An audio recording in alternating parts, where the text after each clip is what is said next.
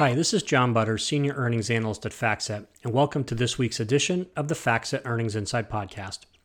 The FactSet Earnings Insight Podcast provides commentary and analysis on corporate earnings for the S&P 500. This analysis is based on content published in the FactSet Earnings Insight Report, which is available each week on the FactSet website at www.factset.com. We'll start this week's podcast with a preview of the key metrics for the third quarter earnings season for the S&P 500, which starts this week. Then we'll discuss two topics of the week. First, we'll look at comments made on the earnings calls of the small number of S&P 500 companies that have already reported earnings for the third quarter. Specifically, what factors were headwinds or had a negative impact on their results. Second, we'll discuss expectations for the actual earnings growth rate for the third quarter. Given that most S&P 500 companies report actual earnings above estimates, how much could the actual growth rate exceed current expectations? But first, let's look ahead to the third quarter earnings season for the S&P 500. Analysts and companies have been much more optimistic than normal in their estimate revisions and earnings outlooks for the third quarter. As a result, expected earnings for the S&P 500 are higher today compared to the start of the quarter back on June 30th. In fact, the index is now expected to report the third highest year-over-year growth in earnings since the third quarter of 2010. Analysts also expect earnings growth above 20% for the fourth quarter and above 40% for the full year. These above average growth rates are due to a combination of higher earnings for 2021 and an easier comparison to weaker earnings in 2020 due to the negative impact of COVID 19 on a number of industries. In terms of estimate revisions, analysts increased earnings estimates in aggregate for S&P 500 companies during the third quarter. We typically look at the change in the bottom up EPS estimate for the index to measure EPS estimate revisions by analysts. The bottom up EPS estimate for the third quarter increased by 2.9% from June 30th through September 30th. Now, this is unusual because in a typical quarter, the bottom up EPS estimate usually decreases by 4 to 5% during a quarter. However, it should be noted that the third quarter bottom up EPS estimate increased by 3.8% during the first two months of the third quarter but then declined by 0.8% during the month of September. In terms of guidance, more S&P 500 companies have issued positive EPS guidance for the third quarter than average. In determining whether guidance is positive or negative, we compare the projection of the company to the mean EPS estimate of the analysts at the time of the guidance. At this point in time, 103 companies in the index have issued EPS guidance for the third quarter. Of these companies, 56 or 54% have issued positive EPS guidance for the quarter. This percentage is well above the five year average of 39%. Again, it should be noted that although the overall numbers are positive, 10 more companies have issued negative guidance and 11 fewer companies have issued positive guidance compared to the previous quarter. Because of the overall positive guidance and the net upward revisions to estimates, the estimated year over year earnings growth rate for the third quarter is higher now relative to the start of the quarter back on June 30th. The S&P 500 is expected to report year-over-year earnings growth of 27.6% as of today, compared to the estimated earnings growth rate of 24.2% back on June 30th. If 27.6% is the actual growth rate for the quarter, it will mark the third largest year over year growth in earnings reported by the index since the third quarter of 2010, trailing only the previous two quarters. These unusually high growth rates are due to a combination of higher earnings in 2021 and an easier comparison to weaker earnings in 2020 due to the negative impact of COVID 19 on a number of industries.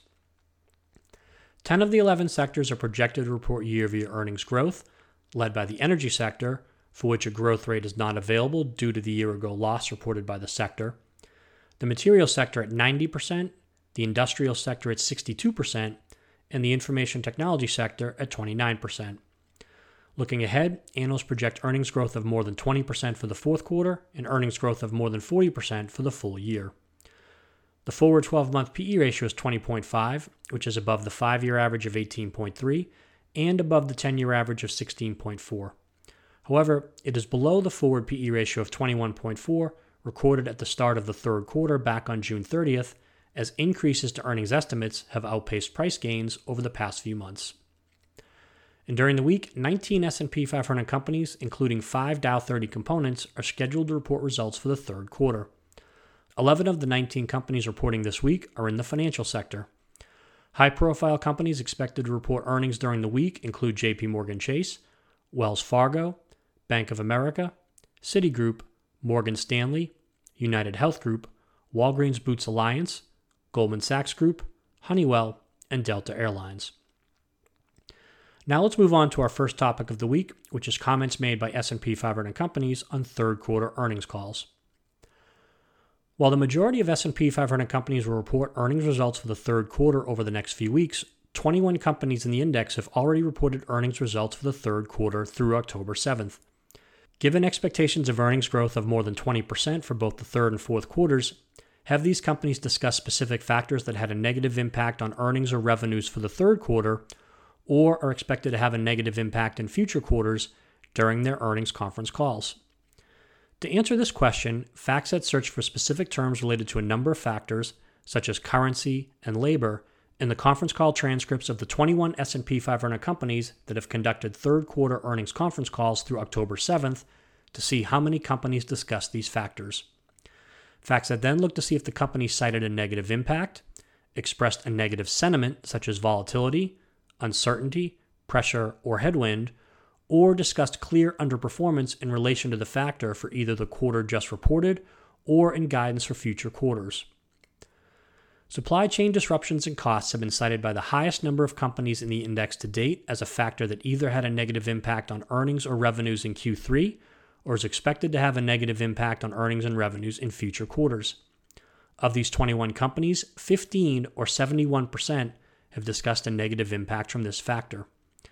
After supply chain disruptions, labor shortages and costs at 14, COVID costs and impacts at 11, and transport and freight costs also at 11 have been discussed by the highest number of S&P 500 companies.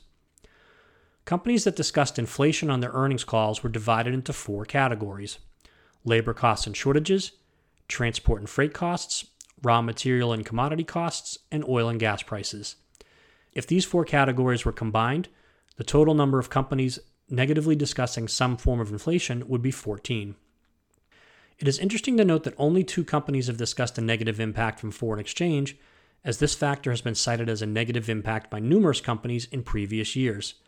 In fact, 10 S&P 500 companies have cited a positive impact from foreign exchange on their third quarter earnings calls to date. Now let's move on to our second topic of the week, which is expectations for the actual earnings growth rate for the S&P 500 for the third quarter. As we've previously discussed, the S&P 500 is expected to report year-over-year earnings growth of 27.6% for the third quarter. Given that most S&P 500 companies report actual earnings above estimates, what is the likelihood the index will report actual growth in earnings of 27.6% for the quarter? Well, based on the five year average improvement in earnings growth during each earnings season due to companies reporting positive earnings surprises, it is likely that the index will report earnings growth of around 35% for the third quarter, which would be the third consecutive quarter of year-over-year earnings growth above 30%.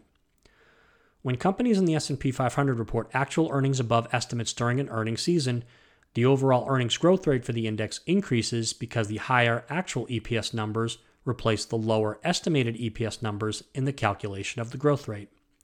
For example, if a company is projected to report EPS of $1.05 compared to a year ago EPS of $1, the company is projected to report earnings growth of 5%. If the company reports actual EPS of $1.10, a 5 cent upside, the actual earnings growth rate for the company for the quarter is now 10%, 5 percentage points above the estimated growth rate. Over the past 5 years, actual earnings reported by S&P 500 companies have exceeded estimated earnings by 8.4% on average.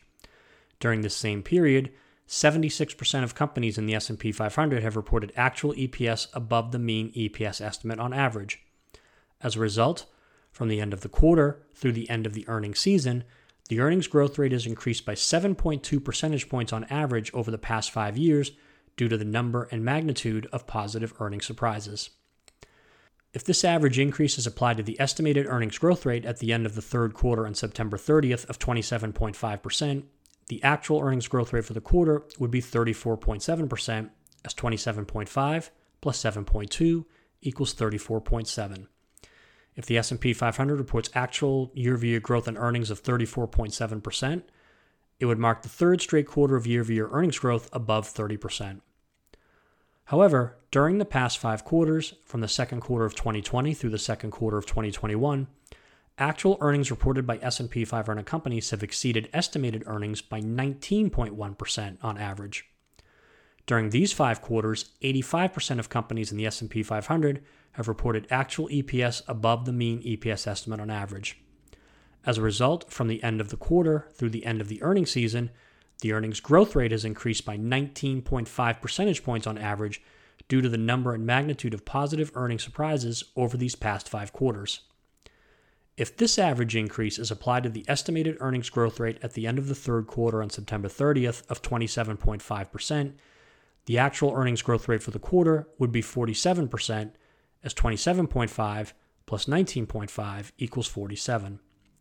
If the S&P 500 reports year-over-year growth in earnings of 47% in Q3, it would mark the third straight quarter of year-over-year earnings growth above 45%.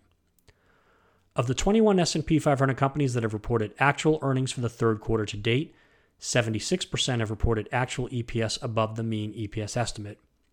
In aggregate, actual earnings reported by these 21 companies have exceeded estimated earnings by 4.4%. Therefore, at this very early stage of the Q3 earnings season, both the number of companies reporting positive earnings surprises and the magnitude of the positive earnings surprises are trending closer to the 5-year average. Since September 30th, the earnings growth rate for the S&P 500 has only increased slightly to 27.6% from 27.5%. This concludes our podcast for this week. Thank you for listening. For more information on the topics discussed today and other market moving trends, please visit the FactSet website at www.factset.com and check out the full FactSet Earnings Insight Report, our FactSet Insight blog, and our Street Account podcasts. And of course, stay tuned for next week's edition of the FactSet Earnings Insight Podcast.